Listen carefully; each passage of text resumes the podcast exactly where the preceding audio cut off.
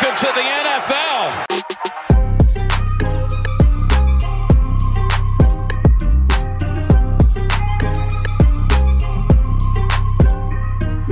Welcome to the NFL, rookie. Hello, and welcome to this week's episode of the DWZ Dynasty Warzone. That's right, rookie run down. We are creeping ever, ever, ever so closely to the NFL draft. And with that, it is time for me to release the episode that you all have been waiting for. It is my final pre rookie draft, pre NFL rookie draft dynasty fantasy football rankings. Um, and these are for rookies coming into the 2022 class, guys and girls. I'm going to be going through my top 12 at the quarterback and tight end position, and my top 24 at the running back and wide receiver position. Um, I've talked a lot about quite a few of these guys. Um, I have no idea how long this is going to take me. We're just going to kind of fluidly go through it, and hopefully, you stick around hearing uh, some of the later guys that uh, you may not have heard me talk quite a bit enough about.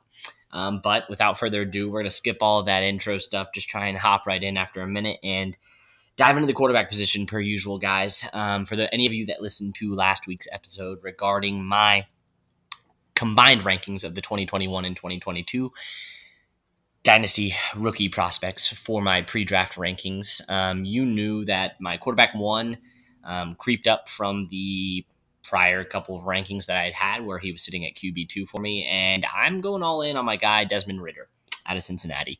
I just think he has when it comes to floor, one of the highest floors at the quarterback position. But then with the athleticism and the strong arm that he has as well, he has one of high, one of the highest ceilings as well. Um, there's a couple of comps out there um, to a guy like Colin Kaepernick, which I don't hate at all. Um, it's not a bad comp. It's right down the middle of the road. Fits quite a few of the honestly quite a few of the upsides and the downsides that Colin Kaepernick had coming out of Nevada in college. And it makes sense. Um, he had a prolific career at Cincinnati, one of the most winningest quarterbacks in all of NCAA football. I just think that he is going to be the safest. There's not as many question marks with his game and his basically his only downfall being his accuracy and inconsistency, but it's not a mechanical issue. It's more of just a weird thing that keeps happening. Um, I really do think that the best fit for him would be going to Pittsburgh as their backup behind Mitchell Trubisky this year. Mitchell Trubisky can keep them as a middling team. They can add another big name wide receiver either in the draft or in the NFL free agency next year. And then you roll into 2023 with Desmond Ridder as your starter at quarterback. Allow him to sit, learn this year, and hopefully be a very successful franchise quarterback for an illustrious franchise that is the Pittsburgh Steelers. Um, but going on to QB2, if you listened last week as well, you're going to understand the top five or so you're probably going to know for all my positions. Number two for me was actually my previous number one.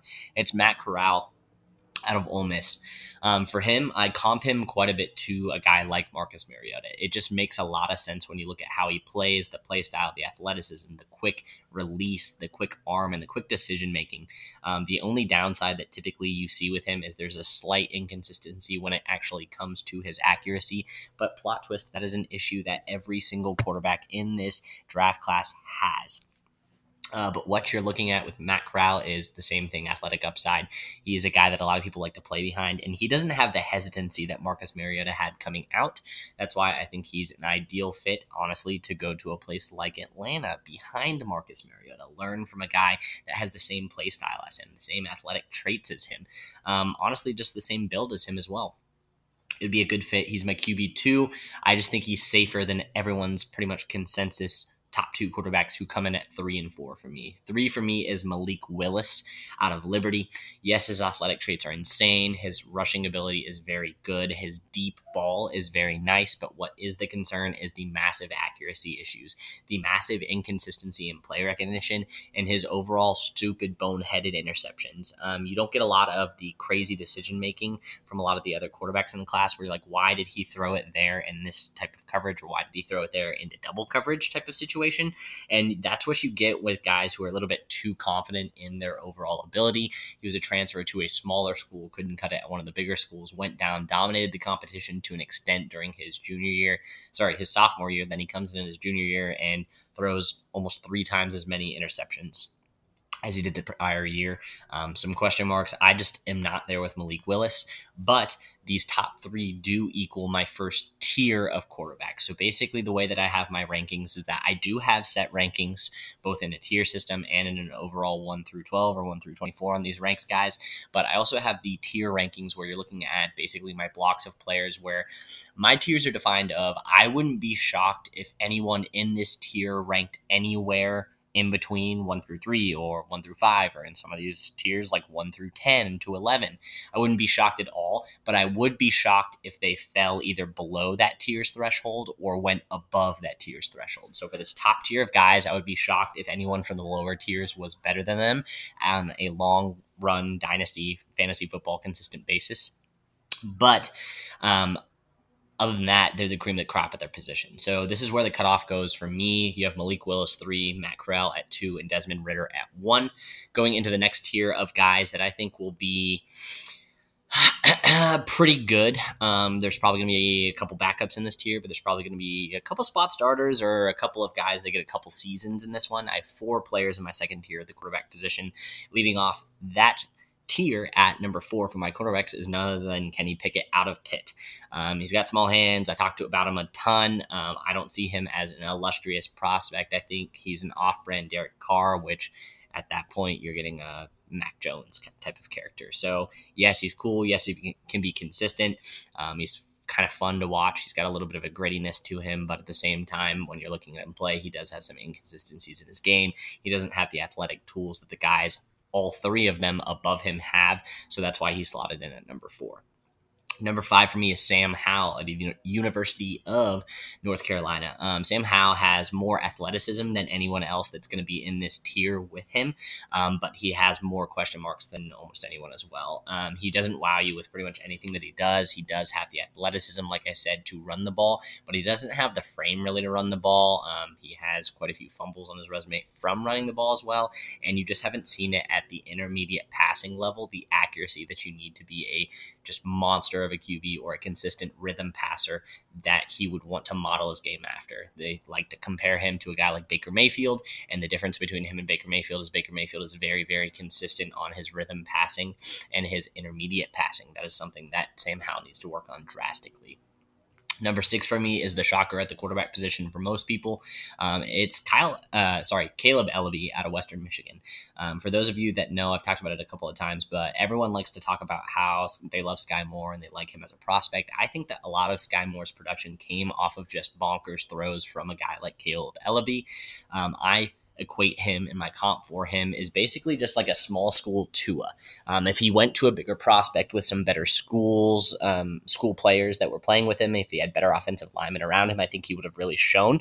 Um, but he's got insane accuracy. He might have the best accuracy out of all the quarterbacks that I'm going to talk about today, um, and it's probably not that close. Uh, he doesn't make any boneheaded mistakes or anything like that. It's just his deep ball is not exactly elite, and his arm strength isn't elite. So he's just one of those kind of middling prospects, like like a couple of guys that'll follow.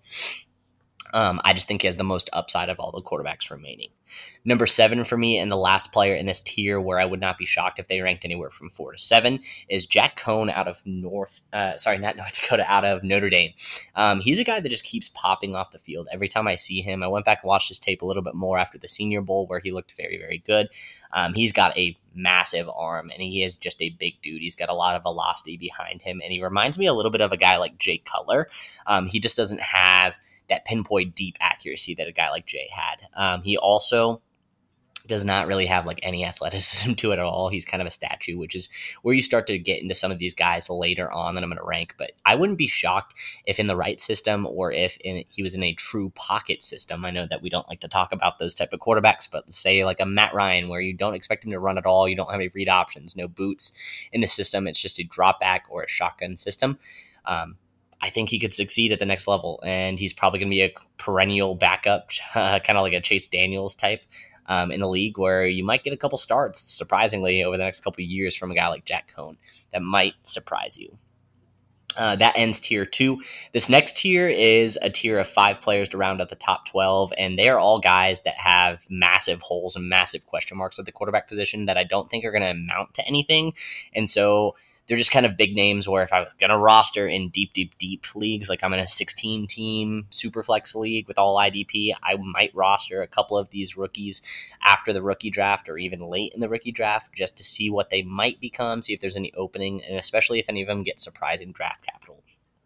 But number eight, and the first in the tier for me is everyone's kind of darling of this cl- of this class. It's Bailey Zappe out of Western Kentucky. Um, I think he is pretty good. He set a lot of passing records this last year, had 60 touchdowns, which is just nuts. Um, but when you look at his game, he's got some accuracy concerns. He is 100% an air raid quarterback, and he's not good at reading. Pretty much everything went to the first read. So if you're going to knock a guy like Justin Fields, you cannot be elevating a guy like Bailey Zappe, who's not even remotely the same athlete and doesn't have a lot of athletic traits at all. Number nine for me, I really debated putting him lower, but a guy named Carson Strong out of Nevada, I just don't like anything about his game.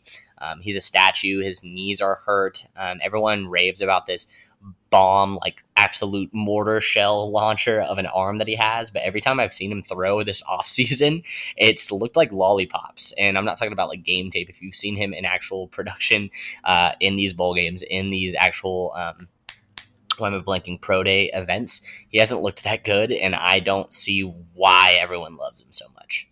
Uh, number 10 for me is EJ Perry a Brown. He is a collegiate um, All American scholar type of guy, the classic Ryan Fitzpatrick, who didn't had a very good normal Ivy League career, but probably won't amount to anything in the NFL just because he has a kind of a reserved play style. He's a system quarterback, likes to do the quick rhythm passes. I equate him to a guy kind of like Trevor Siemian. Um, the guy with the most amount of actual upside probably in this tier for me is Brock Purdy at 11 out of Iowa State. Um, his decision making is the worst in the class, and it's not even close. But if he can just learn how to make the appropriate decisions going forward, he could actually be a decent quarterback. He's got all the intangibles, he's got all of the physical responsibilities that you need. It's just when you're looking at an overall quarterback, he's got to make the good decisions on a regular basis. And Brock Purdy has some of the best highlight tape, but easily the worst like low light tape you will find in this entire class. Um, again, this is a tier of just wild cards, as uh, Charlie would say. Wild cards. If anyone gets that reference, I love you. Um, but yeah, Brock Purdy is one of those guys where he was a Devy darling for quite a few years, but looking at him now, it's just hard to get excited about him unless he actually sits for a couple years. And he'd be a prime candidate behind one of those Hall of Famers, um, you know, like an Aaron Rodgers. Not that they're going to draft another quarterback, hopefully, um, but like an Aaron Rodgers, like a Tom Brady, where if he were to come in and actually be able to sit for two to three years and learn behind them, I think you could teach him to be a better quarterback. And then the last one around this one out is one of the funner, yes, I use the word funner, one of the more enjoyable quarterbacks to watch just from a highlight reel type of play, and that's Dustin Crum out of Kent State.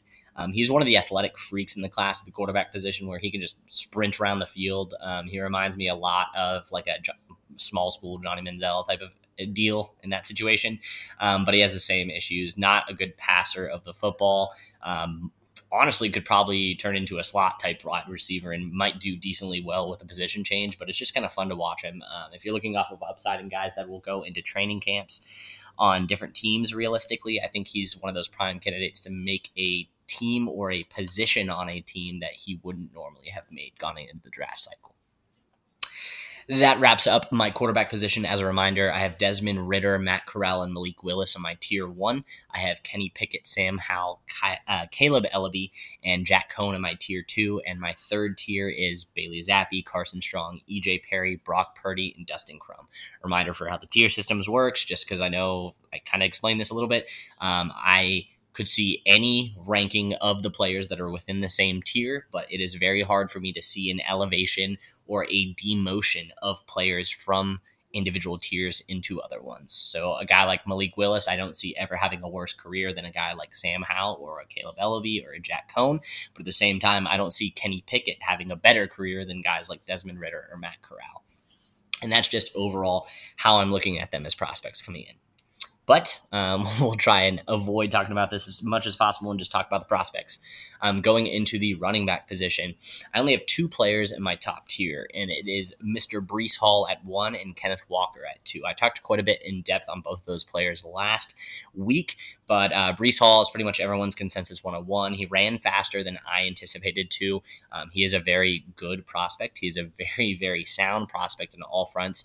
I just don't think that he is quite as hype ability as guys in the past of like a Jonathan Taylor. He doesn't have the same type of game. He doesn't have the same type of skill set, and he's not the same type of player.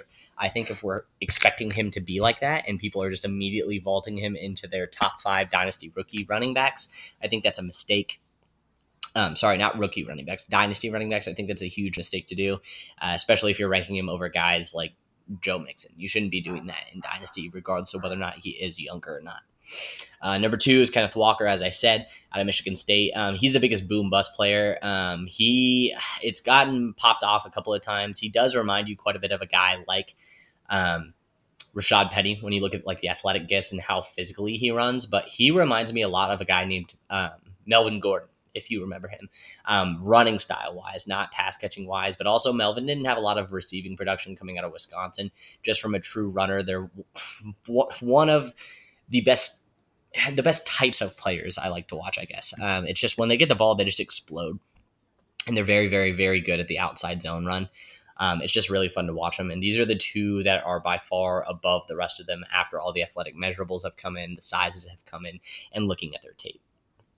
Um, tier two for me is another two player tier, and that is Mr. Isaiah Spiller at three and Brian Robinson at four. So Isaiah Spiller out of Texas A&M, the measurables were not great. Um, I was concerned about the long speed, and that was a check box that uh, I should have been concerned. Um, he didn't run very well at his pro day, and he avoided all running basically up until that point. Um, so it's not exactly a good look for him. Um, I don't really think he has a ton of athleticism to really give you, but as I said, um, I comp him to a guy like Damien Harris and I think they run in a pretty similar capacity. They're deceptively good at creating their own space and they're pretty good in tight windows. It's just they're not going to break your back with long speed or anything like that. Um, so it's hard to project him as like a total ceiling guy. But from a draft capital wise, I think he might get a little bit higher than a guy like Brian Robinson at four. And that's the only reason that I'm preemptively ranking Brian behind Isaiah. I actually might like Brian Robinson a little bit more. Um, he's kind of my guy. Uh, the next, the next like three running backs are kind of my guys in this running back class. And it's just due to the physicality, the size, and the explosiveness that all these three players will have. Um, I think Brian Robinson is a tier above the next tier of players that I'm going to talk about, but I just love his game a lot. You guys have heard me talk about him a lot, and I just think he's perennially disrespected every single day in this community. Uh, that ends the tier for tier two. Uh, again, I think that Breece Hall and Kenneth Walker are pretty much locks to have better careers than any of the running backs below. I think Isaiah Spiller and Brian Robinson are as well outside of Breece Hall and Kenneth Walker. And then going into my tier three, it's a tier of four players, and all of them play very differently. Um, it's just very interesting to see the landing spots that they're going to get and the overall draft capital that they're, they're going to get. This is actually the tier that I'm the most excited to talk about and the most excited to see what happens come draft time. So this is probably where you're going to see the most shakeup in my draft. Um, in my post draft rankings is in this tier from RB5 to RB12. But in my tier three, I just have four players.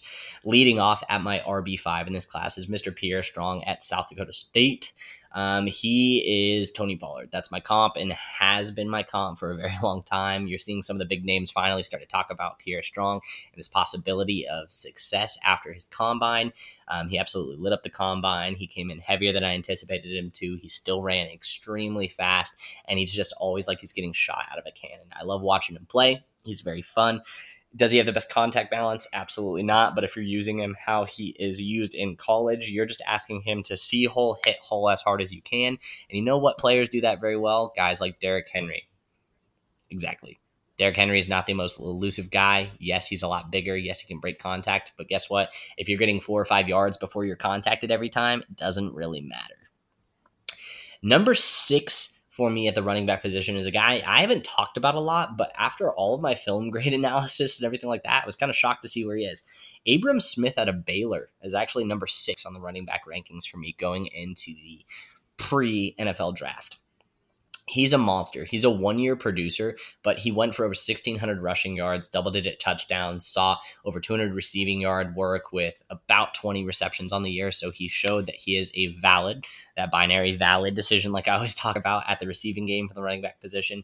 And he's also just an electric runner of the ball. It's just really fun to watch him run. He's an extremely, extremely physical running back.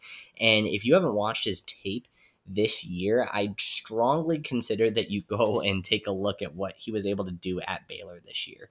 Um, he he just runs with like reckless abandon. He's coming in at six foot, two hundred and fifteen pounds. He's just going to be really solid. Um, I think he's going to go in potentially as like a rotational player, but he's a guy that I would have extreme confidence if he goes into any type of backfield that doesn't have a true workhorse in it to just absolutely blow people out of the water with his physicality and then his long speed uh, I just think I just think it's very interesting to see where he's going to land. If he gets any draft capital on day two, I'm 100% in on Abram Smith. I'm probably going to be drafting him significantly higher than some other people have him.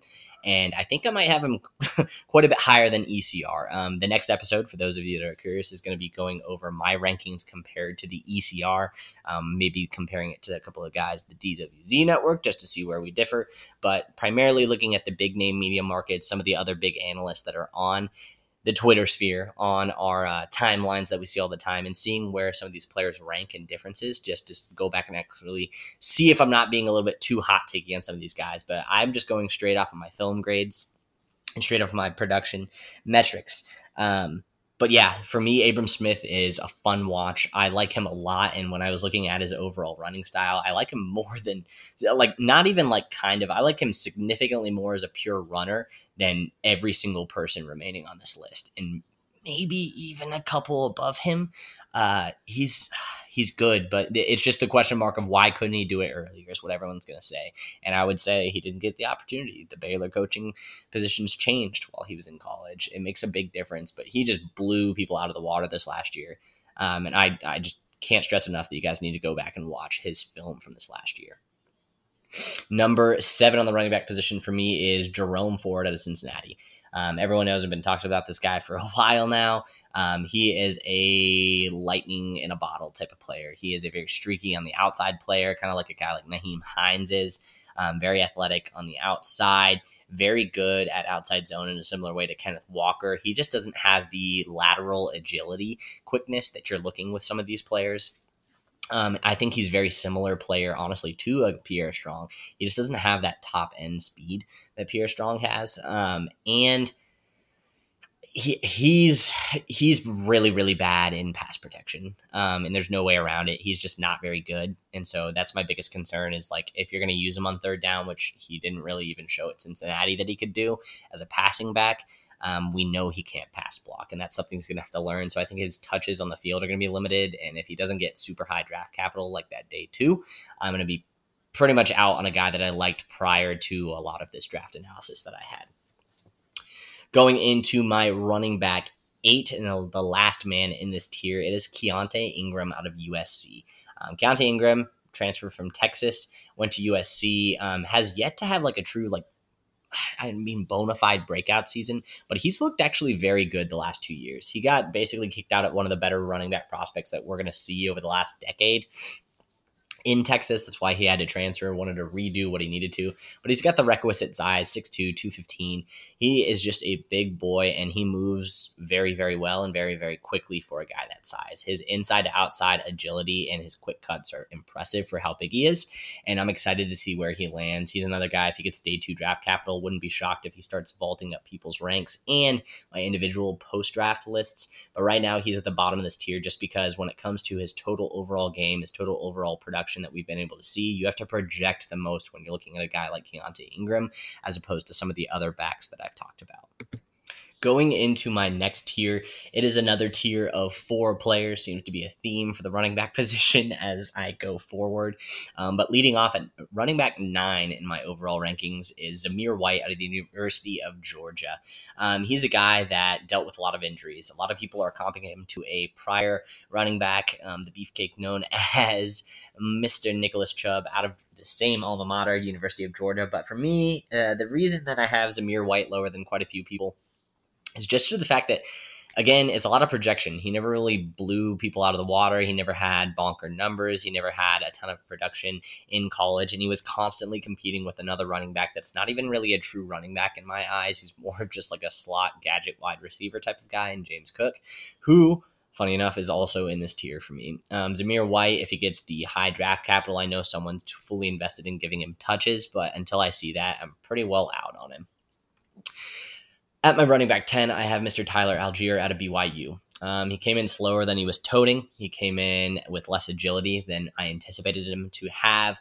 And it's one of those things where it's like he was fed so much at BYU that, yes, the production is impressive. Um, there's a couple of guys on this list with impressive production that are not ranked as high as a lot of people probably have them ranked from, you know, just a dynasty standpoint. But when I look at Tyler Allgeier, it's just hard to project him getting a ton of workload being as slow as he was in that four six range. Um, so if, if he doesn't get the draft capital, I'm going to be pretty much out on him. Uh, it's just hard to project a an elite fantasy season or an elite uh, fantasy like block of a season for a guy like Tyler Allgeier. Although you could see a similar vein to a guy like Rhamondre Stevenson last year, where if he gets into a rotational role, he does have some explosion into his game. That's why he's in this middle tier of guys that I just need to see draft capital. That's what this third tier is for a lot of my um, sorry, not third tier, my four, third, end of my third, beginning of my fourth tier is typically guys that I just need to see the draft capital for me to even remotely consider moving them up or down. Um, they're just my middle guys. Number three in this and number 11 in my overall running back tier is Mr. Tyler Badie out of Mizzou. He had one of the most prolific seasons you'll see from a running back last year in the same vein as a guy like Abram Smith. But the reason that he's an entire tier down and an entire five people behind a guy like Abram Smith is the overall size, lack of physicality that he can play with just due to his limitations of his athleticism. Um, I just don't see him getting a full workload in the NFL. And if you're not going to get above basically 14 touches a game, I really don't really want to mess with you as a player. In a similar vein, the guy who is the most hot ticky or the highest on everyone else's boards, that's probably the lowest on mine in consensus comparison. That's a lie. There's probably another guy a couple spots, but um, James Cook at the University of Georgia, Zamir White's running mate. I just don't get the uh, the Zamir White and the James Cook hype. Uh, the split backfield, it's a worse version of Nick Chubb and Sony Michel, and we've seen elite play from one of the two players with an athletic profile that is significantly better than both of these two running backs that is in this class. So I just don't get the production. I don't get the projection for either player. Um, I think James Cook be, could be served as a utility back. Um, like I said, like that gadgety slot type of wide receiver. But if they try to use him as a true running back, I don't think it's going to pan out very well because you have to really start funneling your running backs to rock and short dump offs. So if he doesn't end up in a place like a New England, like a Tampa Bay, which I think is the best spot for him, would be in Tampa Bay, where he can be a true three down running back where he's constantly getting receiving work or just a th- true third down running back. Um, I just don't think his upside can be anywhere near what people are projecting it to be. Uh, going on to my next tier, um, this one is actually a tier of one, two, three, four, five, six, seven, eight backs. Um, once again, I could see any ranking playing out post draft for any of these guys in this tier. I just don't see any of these guys being above the tier above them, short of the scat backs and the tiers above falling into this one, and some of the larger backs that I'm concerned about draft capital or some of their holes in their game getting very good draft capital. Leading off this tier at my RB13 is Kennedy Brooks out of Oklahoma. Um, when it comes to just collegiate careers, you have two guys back to back for me that have very, very productive and very, very elite production over the career that just don't have the best athletic profiles. Kennedy Brooks is pretty big. He's pretty average speed. He's pretty average agility when you look at his overall metrics, but he just knows how to run the football. He's very good at running the rock, and that's what I look for if I'm looking for rotational players. So I have a feeling I'm going to have quite a bit of Kennedy Brooks if he gets day two or early day three draft capital as that late three early fourth round pick in most of my dynasty rookie drafts. Number 14 on the running back list and the second in this tier is Sincere McCormick out of UTSA. Uh, I really wanted him to run fast. All he had to do was run fast or show any type of agility, but he had one of the worst athletic metrics out of all the running backs in this class. And when I look at that, I had to drop him. I had to drop him out, of my top 12. He's sitting at 14. He's flirting with this. If he gets good um, draft capital, like I said, I could see him rising just because I'm more comfortable because an NFL team is more comfortable. Um, but until that, I can't see him going any higher. Uh, Rachaad White is a little bit too much of a production uh, projection for me. Um, he is a very good receiving back, but uh, as a pure runner, I don't think he has that true the true contact balance and breakaway speed that you need to run at the next level. Um, I think he was a good college running back in the same vein as a guy like Kennedy Brooks or Sincere McCormick. He's a little bit bigger, but he runs upright. Um, he reminds me of a little bit of a guy named Latavius Murray, Tay Train, upright runner. Um, I just I need to see it from him. I need to see the commitment from a team on draft capital, like all these guys, like I said. And I just like Kennedy Brooks and Sincere McCormick's overall production in college quite a bit more than a guy like Rachaad White. Um, the guy who is without a doubt the highest projection player um, in potentially the entire draft when it comes to uh, the running back position. It is Dameon Pierce out of the University of Florida. Um, he had almost no collegiate production. People like to chalk it up exclusively to the coaching that was happening while he was an early producer there. Um, he does look explosive while he's on the field. He does look very physical while he's on the field. I just haven't seen enough to say, yeah, I'm all in giving in a high draft capital or any of my rookie capital to a player unless I see that an NFL team is committed as well going into my running back 17 and the fifth person this tier. One of my favorites, just from a true speed back, um, doesn't have the agility metrics and wasn't as fast as I wanted him to be. Um, Tyler Goodson out of Iowa. Um, he is a speed runner. He is very good at an in between the tackles and even a power ISO runner. Um, it's just I don't see it translating to the next level very well. Um, so it's hard for me to rise him up unless he gets into, like I said, a good landing spot. Number 18 for me is one of my dark horse candidates. He, this is the guy that might be able to rise the highest out of this entire group and maybe even into the next tier. Might be able to break my uh, tier system a little bit. It's CJ Verdell out of Oregon. He's a guy that was extremely productive in college, had pretty good to above average athletic measurables at the combine. It's just he's a little bit undersized, but he's not an undersized and thin guy. He's a pretty thick, low to the ground, five nine ish running back.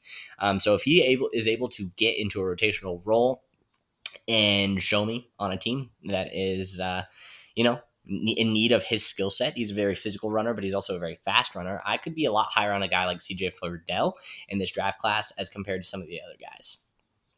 Number 19 for me, um, he didn't fall completely out of my top 24. Don't worry, guys. Kyren Williams out of Notre Dame. For me, Kyren Williams uh, still has one of the best upsides out of anyone in the class just because we've seen him do it and he had production uh, productive two years it's just um, he doesn't have great contact balance he doesn't have great speed he doesn't have great hands he's a very good pass protector which will help him on third down um, but overall he's just kind of a meh prospect from an athletic standpoint and from like a tape standpoint. He doesn't really pop off the tape when you look at him. He just kind of has counting stats if you're overall looking at his game. Um, rounding up my top 20, um, the last person in this tier as well, Hassan Haskins out of Michigan. Um, one year producer once again. He's one of the most physical runners in this entire class.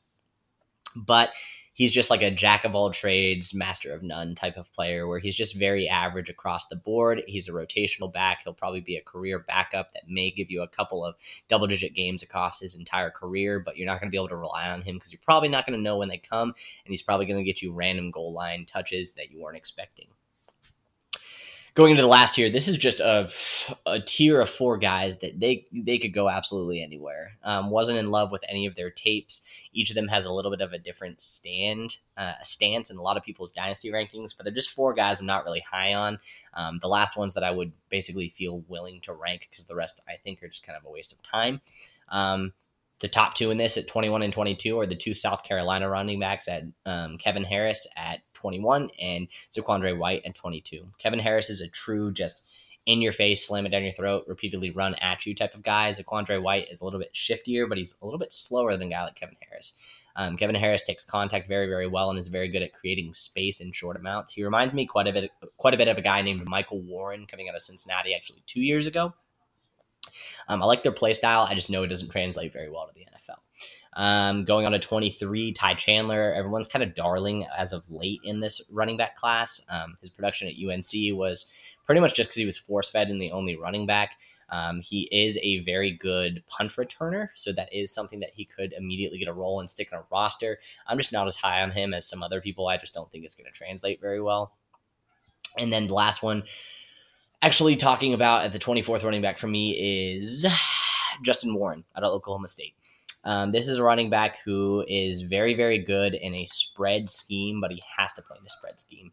Um, he's quick to the outside, but he lacks power. He lacks the ability to catch passes fluidly and is pretty easily jammed off his routes to where he's running pretty ugly routes. So if I'm looking at a situation like this, Justin Warren is just the last guy where there's enough upside to be at least a little bit intrigued if he lands, even as an undrafted free agent on a team that needs running back depth but I'm not going to be relying on him making any difference for my fantasy teams going forward. As a quick recap of the running back position, my top tier had two players. I go Breece Hall, Kenneth Walker. They're my true elite running backs in this year's class. The next tier was another tier of two players with Isaiah Robinson followed by Brian Robinson. Remember, there's a strong chance that I believe Brian Robinson to be a better running back overall than a guy like Isaiah Spiller. I just want to see some draft capital confirmation of that. The next tier, uh, sorry, the next two tiers are four players apiece, going five, six, seven, eight with Pierre Strong out of South Dakota State, Abram Smith out of Baylor, my highest riser and probably the most hot takey out of all the running backs in this class, Jerome Ford out of Cincinnati at seven, and Keaontay Ingram out of USC slash Texas at eight. The next tier is two Georgia backs in Zamir White and James Cook, as well as the big boy but slow boy Tyler Allgeier at BYU, and the quick twitch player that my boy Brendan um, likes so much in Tyler Badie. Uh, that rounds out my top 12. So, looking at the next tier of players, you're looking at eight guys that I think could be anywhere in this overall range. And Kennedy Brooks out of Oklahoma, Sincere McCormick out of UTSA, Rachaad White out of Arizona State, Dameon Pierce out of UFC, Tyler Goodson out of Iowa, CJ Verdell out of Oregon, who is my dark horse in this group to rise all the way to 13. Kyren Williams out of Notre Dame, and Hassan Haskins out of Michigan to round out the overall top 20. My last tier, as I just talked about a little bit, are guys I don't have a lot of confidence in, but are the last four that I feel comfortable ranking based off of how much tape I watched and really where I see any type of upside at all. And that is Kevin Harris and Zaquandre Wright out of South Carolina, Ty Chandler out of UNC, and Justin Warren out of Oklahoma State. So that comes to the fun position where I can talk about all of these guys forever, but these are the most evenly distributed out of any of the positions right now, is when I'm looking at my overall wide receiver tiers. So when I'm doing a breakdown, my first tier has five players. My second tier has eight players. My third tier has six players. And my fourth tier has five players. So we have a pretty even distribution. It's kind of hard, but there are hard cuts for me at the end of each one of these tiers to where I'm like, all right, that's a, a, definite step down from the player prior to them in the rankings. And I'll address that when we come to them. So diving into my first tier of wide receivers and following pat with what I had with last week's episode. My first wide receiver overall is Mr. Treylon Burks out of Arkansas. I just think from an athletic profile standpoint, the size standpoint, the collegiate production standpoint, and the overall dominating nature of his film when you see him on the field, the ways that he was used, he has the highest absolute upside out of any of the players that are on this list from the wide receiver position. Yes, there are some question marks, but there's a reason that this first tier is five players. I strongly feel that at the end of the day, after the first year, any of these five players, depending on landing spot and depending on draft capital, could very, very, very easily be the number one wide receiver going into next year. In a similar vein that we've seen over the last couple years, where there's been a couple of surprises for the dynasty ranks outside of a guy like Ja'Marr Chase, um, where things have kind of shook up. People aren't really sure where they're going to rank other wide receivers that came out that were, you know, touted as being the number one wide receiver in the wide receivers class, just because there's so many perennially that come out that are all blocked together as elite prospects. Number two for me, my favorite guy. I won't talk about him anymore. Everyone knows that number two for me is Chris Olave. He's the smoothest out of the entire class. He's the safest out of the entire class at the wide receiver position, and I am standing pat with that. I think the draft capital is going to strongly show that as well. Number three for me as well is running mate at Ohio State Garrett Wilson. Um, he has a slightly higher ceiling than Chris Olave, but they're pretty similar players in the way that they play. I just think that right now Garrett Wilson is still the less polished of the two. He has a little bit better of a contested catch ability than a guy like Chris Olave, but from a raw speed standpoint, the ability to just separate and not even really know that you're being separated from, I think Chris Olave stands alone in this class. Number four for me is the guy that could probably rise the highest of this entire group with the most upside, but due to the injury and due to the unknown landing spot and that one year wonder, the asterisk next to him of not being able to beat out the two Ohio State receivers before him, um, Jameson Williams comes in at number four out of Alabama for me. And then number five and the last guy in this tier for me is George Pickens he's the last guy where I look at him and I'm like, all right, yeah, you could be like a true alpha elite X on the outside, be exactly what you need to do. You have the requisite speed, you have the requisite size, you have the requisite hands. You're just very good at separating. You're very good at ball tracking, which is the most elite prospect trait that he has. So this is just where the tier break comes for me. And then you get into players where I think there's quite a bit more production um, that is dependent on landing spot, scheme spot, and overall offensive competition. Um, coming on to this tier, uh, number six for me, and the highest that probably anyone has him. Uh, Khalil Shakir out of Boise. Everyone knows he's my Golden Tate of this class. Run after catch is where he is elite. And I just think that he is going to surprise a lot of people with both draft capital and his ability in year one. If you liked Amon-Ra St. Brown, this guy's a better overall over the middle player than Amon Ra was last year.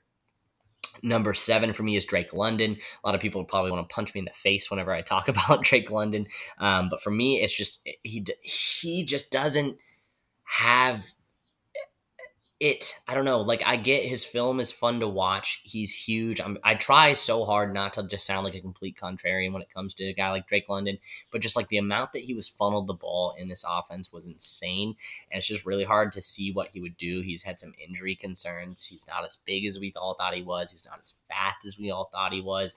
He's coming off an injury like i said. Um, I just am much more comfortable taking the six players that I have ranked above him than where you're going to have to take a guy like Drake London in a draft.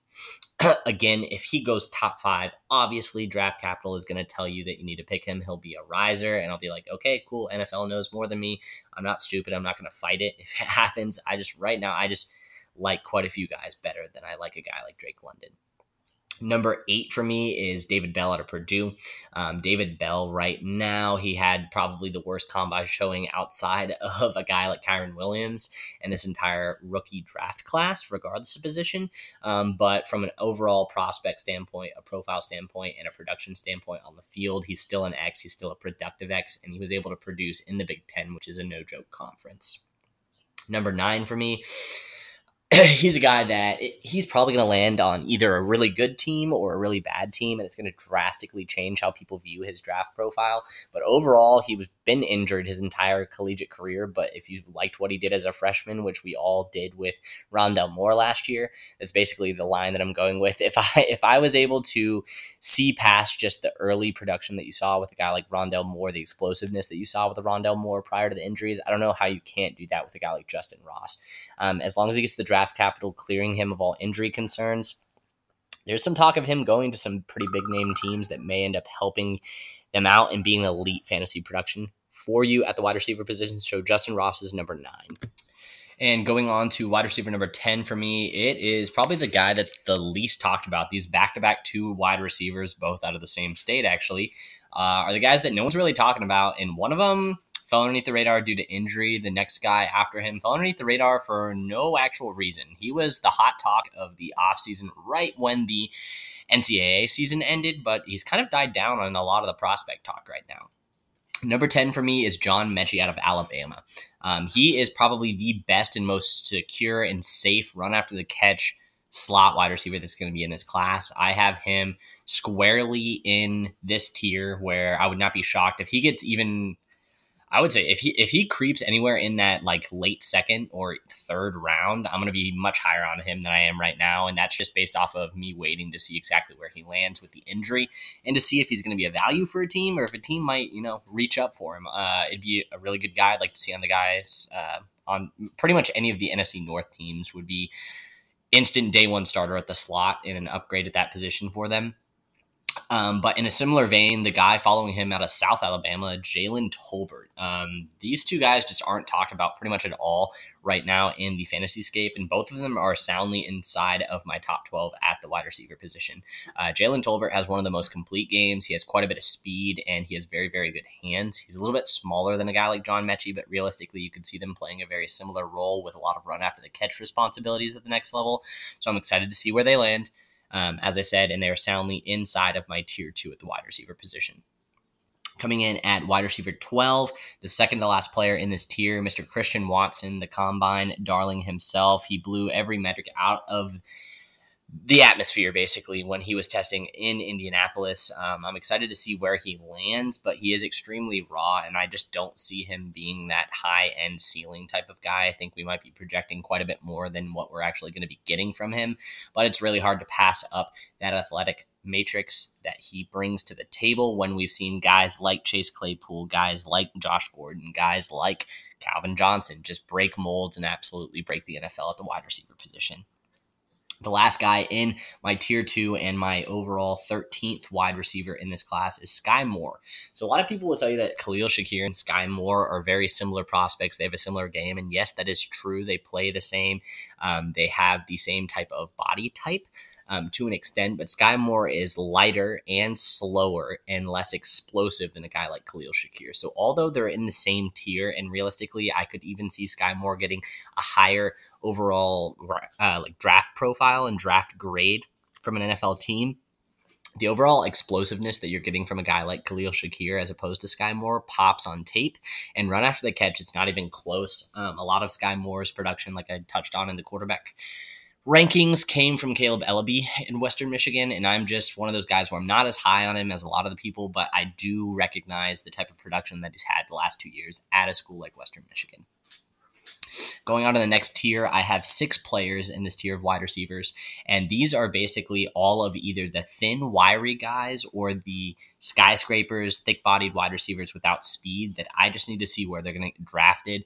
They had solid college production all in different capacities, and some of them are coming off of injuries, but I just have an issue basically ranking anyone that is underneath that five nine to five nine and a half range and underneath 180 pounds, anywhere even sniffing with my top 12 in any of the big guys, if you don't have a lot of high end speed, then it's just going to be overall concerning for me. Um, also, just looking at my rankings, I'm just now realizing that I forgot one of my favorite guys that would probably be at the tail end of this last round in Alec Pierce.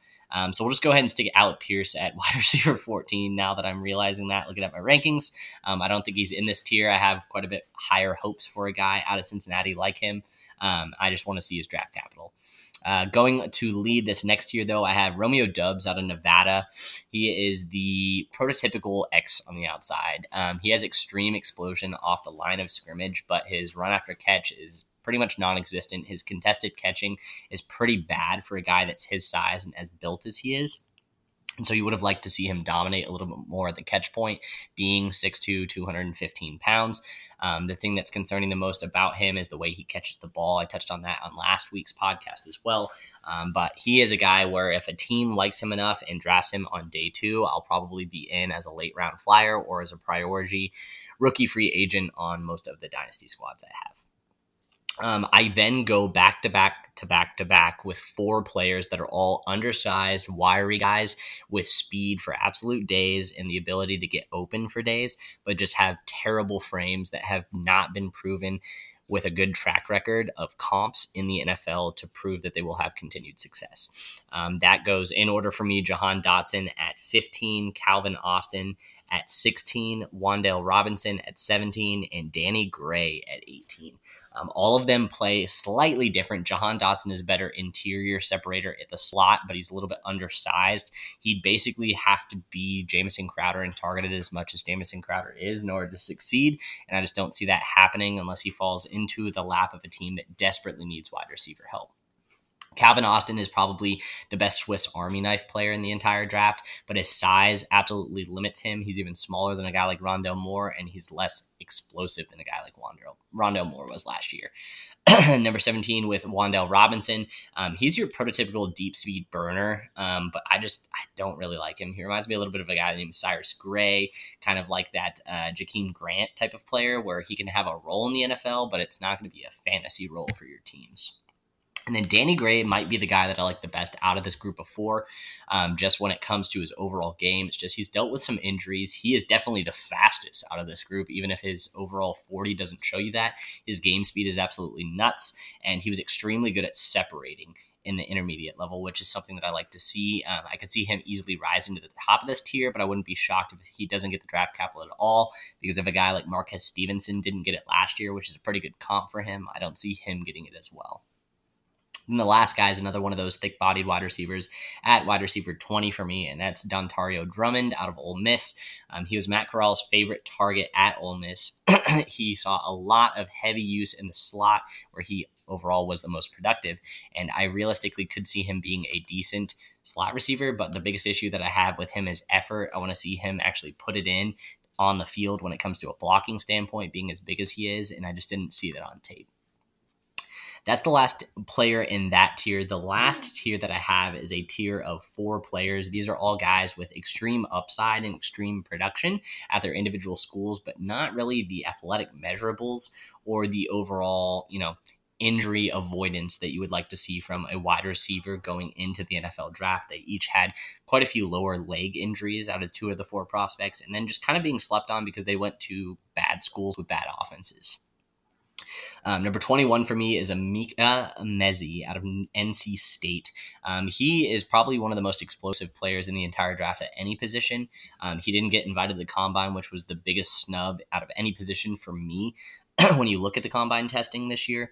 Um, but he could surprise a lot of people as one of those names in the middle rounds, middle to late rounds, kind of like a Darnell Mooney, where he comes in and he fits in a role immediately with a team, immediately becomes a situational role player on the team, and then gets a bigger load as the team progresses potentially into the 2023 season. Number 22 for me is Mr. Tre Turner out of Virginia Tech.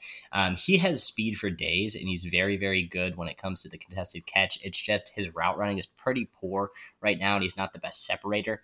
Um, he's pretty good out of the slot as well, like quite a few of the guys here, but he's a little bit bigger than that. So he realistically could be a big slot at the next level and he is probably going to be a rotational player. I think he's got enough talent to definitely stick on an NFL roster. I just don't know if he's going to be a fantasy relevant position. Number 23 for me is Velus Jones Jr. out of Tennessee. There's something about Tennessee where that's basically just where a good athletic profile, fast wide receivers or good contested catch receivers go to die. The offense is just absolutely atrocious. They keep getting these really highly recruited high school prospects like a Velus Jones Jr. that go there for some reason and then just do not get any type of athletic offensive production out of them. And then rounding out my top 24 is Mr. Reggie Roberson out of SMU. He's the running, uh, running mate to Danny Gray, and he might actually be the fastest person in this entire draft class, even faster than a guy like Danny Gray, faster than the Ohio State wide receivers. Um, the issue is he's extremely small and he's extremely injury prone. He's had four or five hamstring injuries over the last three years. He didn't get invited to the combine due to the fact that he couldn't run at the combine. And so you're just looking at a guy that he has speed for days, could be absolutely an amazing deep threat weapon at the next level. But as of right now, it's hard to project him into a role or even a draft spot in this NFL draft. All right. As I said, that does it for the wide receiver position at wide receiver 24, rounding it out. As a reminder, my first tier was five players, being Treylon Burks, Chris Olave, Garrett Wilson, Jameson Williams and George Pickens. The second tier was a big boy tier of Khalil Shakir, Drake London, David Bell, Justin Ross, John Metchie, Jalen Tolbert, Christian Watson, and Skyy Moore. We'll sneak Alec Pierce in there, like I said, because I forgot him on the list. And then going into the last two tiers, you have Romeo Doubs, Jahan Dotson, Calvin Austin, Wan'Dale Robinson, Danny Gray, Dontario Drummond, and then the last tier being Emeka Emezie, Tre Turner, Velus Jones Jr., and Reggie Roberson. We're down to the last position, people. We're on the tight end position. This one might be the deepest, and that is indicative of once again being big blocked tiers. The first tier has two players, and they're the two players that I could see being elite contributors at the tight end position for your fantasy teams immediately year one, just due to the amount of usage that they're going to get on their respective teams, depending on draft capital. Those two are Trey McBride at number one and Charlie Kolar at number two. I've talked quite a bit about these two guys, more than most of the tight ends at the position, so I'll keep this short and sweet on these.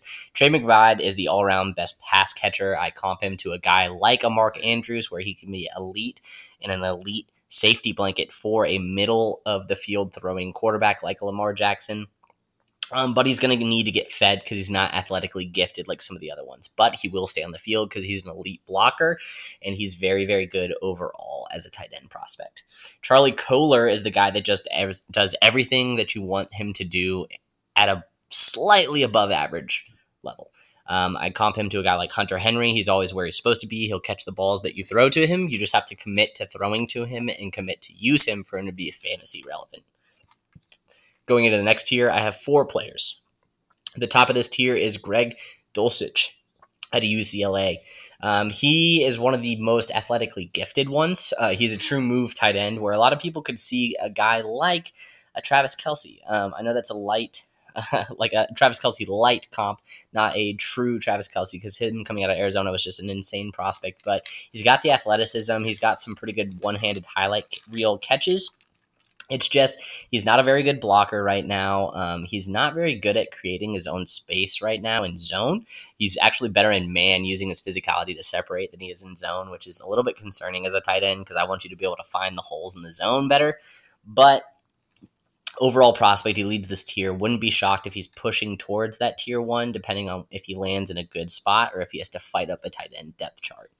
Number four for me is Jake Ferguson out of Wisconsin. Um, overall, he's like a Charlie Kolar light. Um, so he's a guy that's all encompassing, will do everything that you need to do at a slightly below average standpoint is what what I would say. Um, so this is just a very safe floor prospect. He'll probably have a very lengthy and very average career at the tight end position, but he's not athletically gifted. He's not a great separator. He's not a great route runner. He's just an overall okay prospect of catching the ball.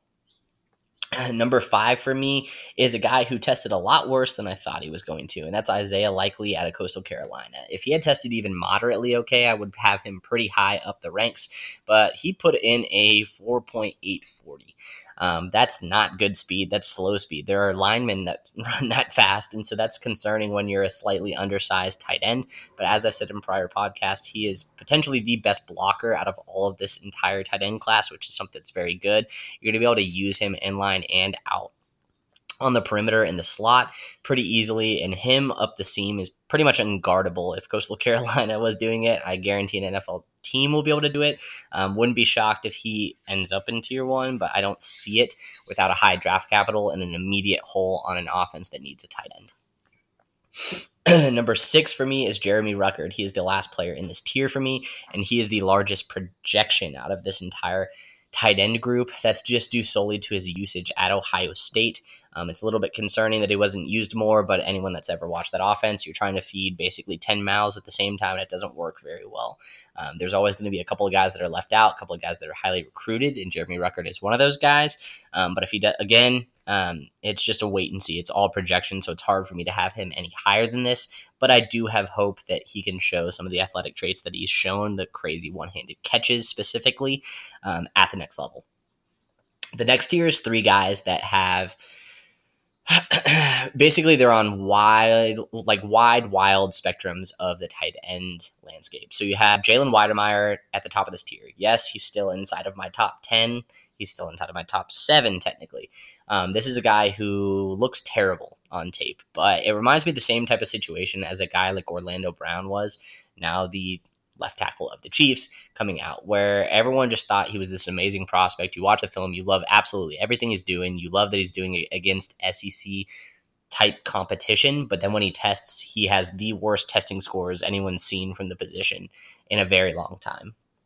And it's just one of those things where it's like, all right, uh, yes, we care a little bit about the metrics, but at the same time, you just kind of have to watch the tape. And he does look like probably a top two to three tight end in this class. So he's gonna get the he's gonna get the draft capital. I'm just waiting to see it.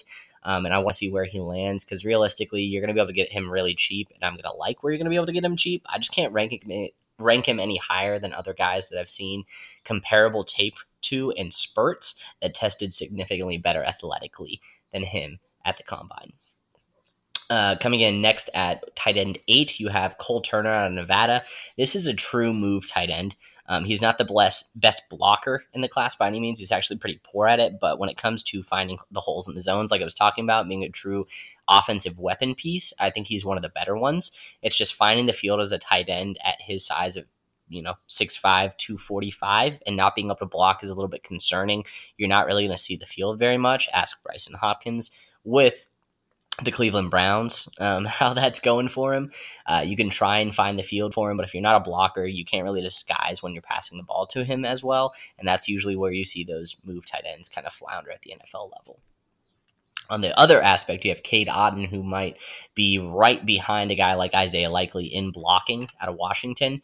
Um, he's a big bodied dude, super, super, super good at blocking the ball, but he's just not very athletically gifted. He's not going to create that separation. And he does leverage really well on the inside for a safety blanket, but you're not going to be able to throw those deep seams to him because he just doesn't have the chops to go up one on one on most of the athletic linebackers in the league. The last tier is three players where it's completely upside, and typically it's going to be completely upside based off of athletic ability. And these are three guys that tested the best and had the most crazy highlights, I would say, when it comes to the collegiate career. In Jelani Woods, Keyame Gamble, and I'm not even going to try and say his first name, but Okonkwo out of Maryland. So you have Jelani Woods, who's basically a billboard out there trying to catch passes. Um, athletically gifted, he's got a lot of straight end speed, and he's shown some ability to juke actually at the collegiate level. Um, but you didn't see the elite production that you would assume for a team like Virginia Tech, who was lacking wide receiver options on the outside and on the interior and a running game. you just have a team that was looking for weapons and just wasn't really able to get Jelani Woods the ball as much as they probably should. So I'm a little bit concerned when you're looking at an athletic freak like that and not seeing the high end production on a bad team asking for the production. number two for me is Gamble. Um, he is number 11 total tight ends and number two in this tier, University of Florida. Um, he was underused the first couple of years, but once this Florida new coaching scheme came in and this new coach came in, he started getting quite a bit of use in the same capacity of a guy like Dameon Pierce. It's a lot of production, but he has a good athletic profile. He's right around six four and a half, right around that 240 range, very quick. And if you want to see a really good game, there was a complete barn burner back and forth with Samford in the University of Florida this last year November. Um, he put up six receptions for 130 yards a couple of really really good separation seam routes where he was doing double moves inside which is not something that you typically see from a tight end. So he could be a late round flyer. If he comes in and is projected as the number two on a depth chart i'm probably going to be taking some flyers as a priority free agent in my rookie drafts. And then everyone's combine darley Okonkwo He's more of an H-back player. He's a utility player. It's really hard to project him at the next level to see where he's going to go. But with that type of testing at that type of size, you're going to see him immediately get on somebody's team and hopefully be used as an offensive weapon. He'll probably get drafted late in your dynasty rookie drafts, but I probably won't be wasting a pick on him. It's just he has the most upside of any of the guys that are remaining.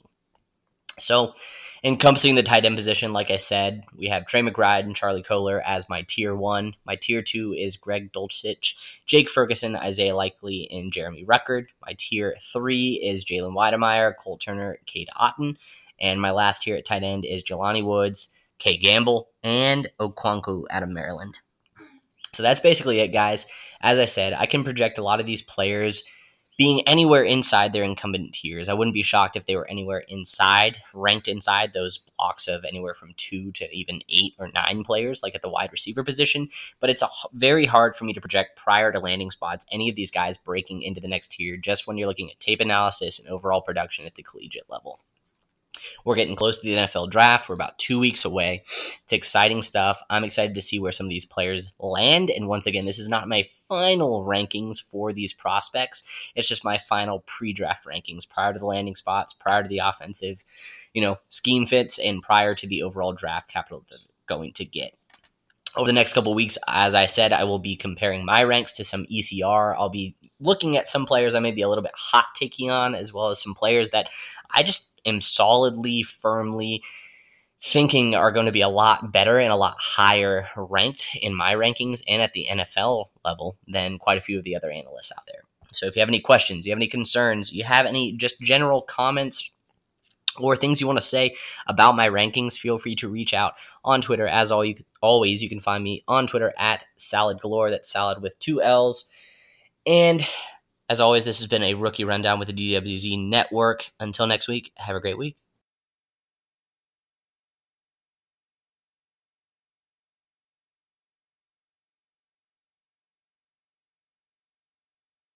When we add up all those inches, that's gonna make the fucking difference between winning and losing.